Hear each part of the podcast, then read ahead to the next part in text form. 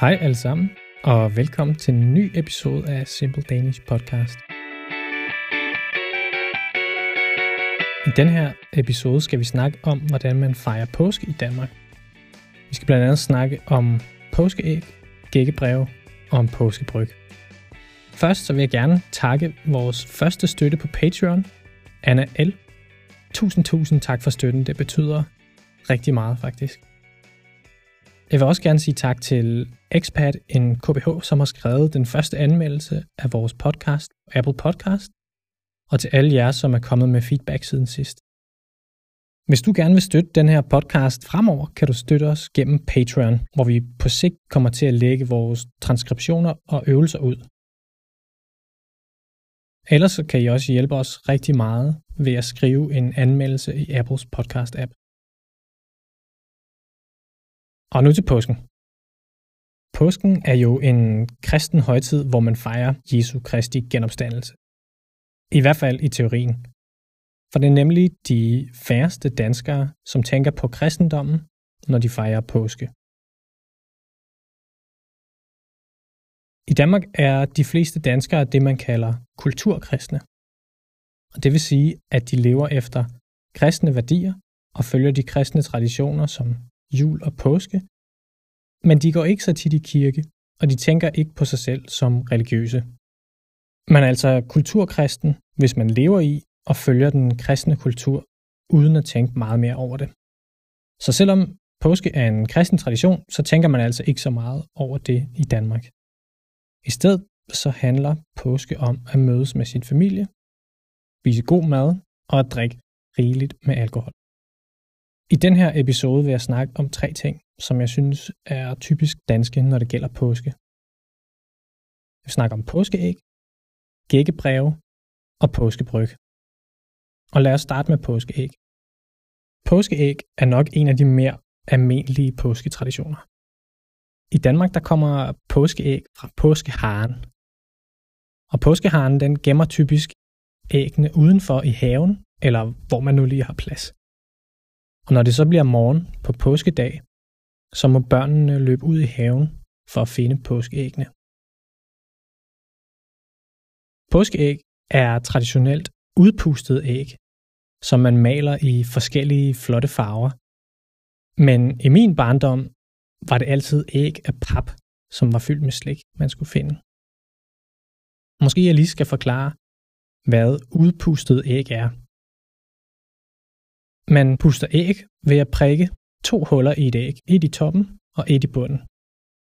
Og når man har gjort det, så kan man begynde at puste med munden og puste æggeviden og æggeblommen ud, så der kun er skallen tilbage. Og så kan man male den, den tomme skal med de flotte farver. Der er stadig nogen, som puster æg med deres børn, og så maler og dekorerer dem. Men det er ikke mange, der gør det, og måske mest dem med små børn.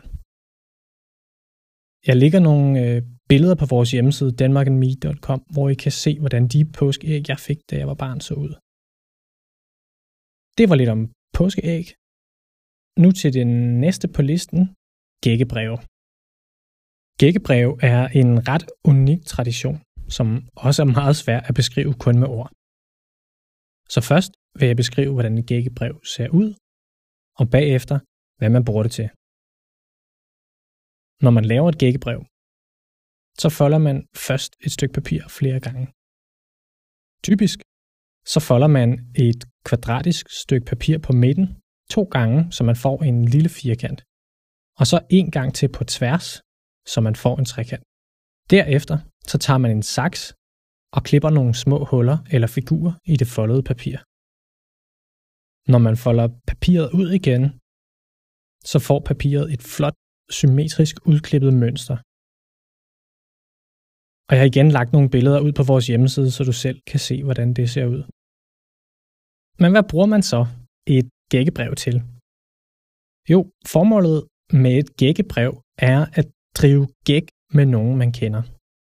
Når man driver gæk med nogen, så er det lidt det samme som at lave sjov med dem, eller at drille dem.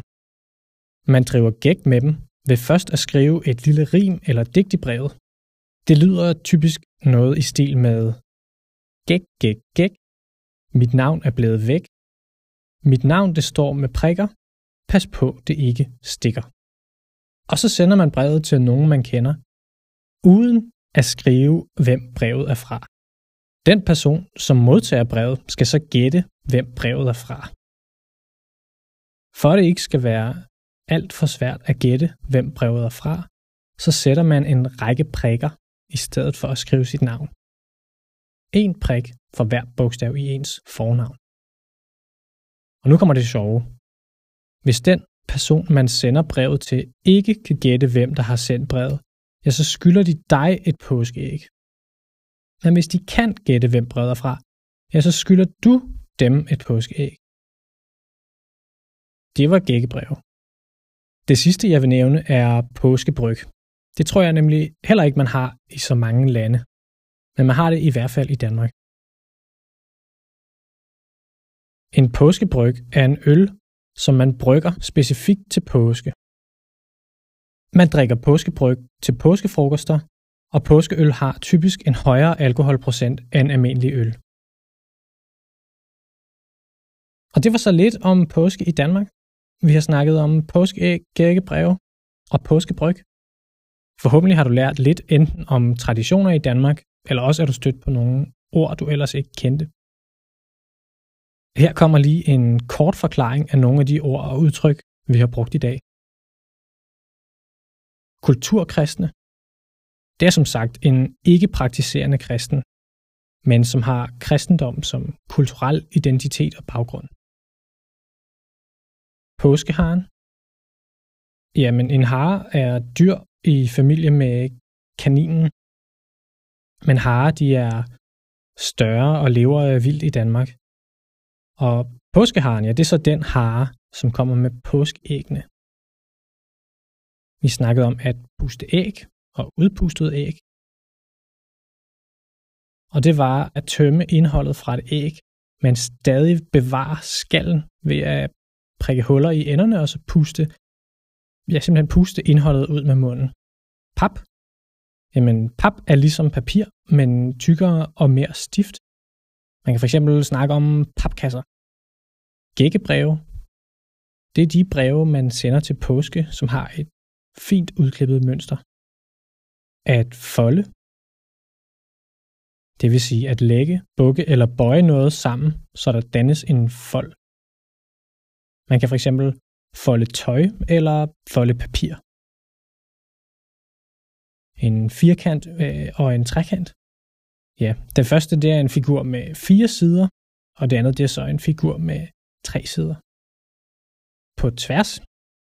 På tværs det er nok nemmest at forklare med en illustration, så du kan finde sådan en på hjemmesiden. Det betyder kort sagt, at noget går i den modsatte retning end noget andet. En saks, det er et redskab, man bruger til at klippe med.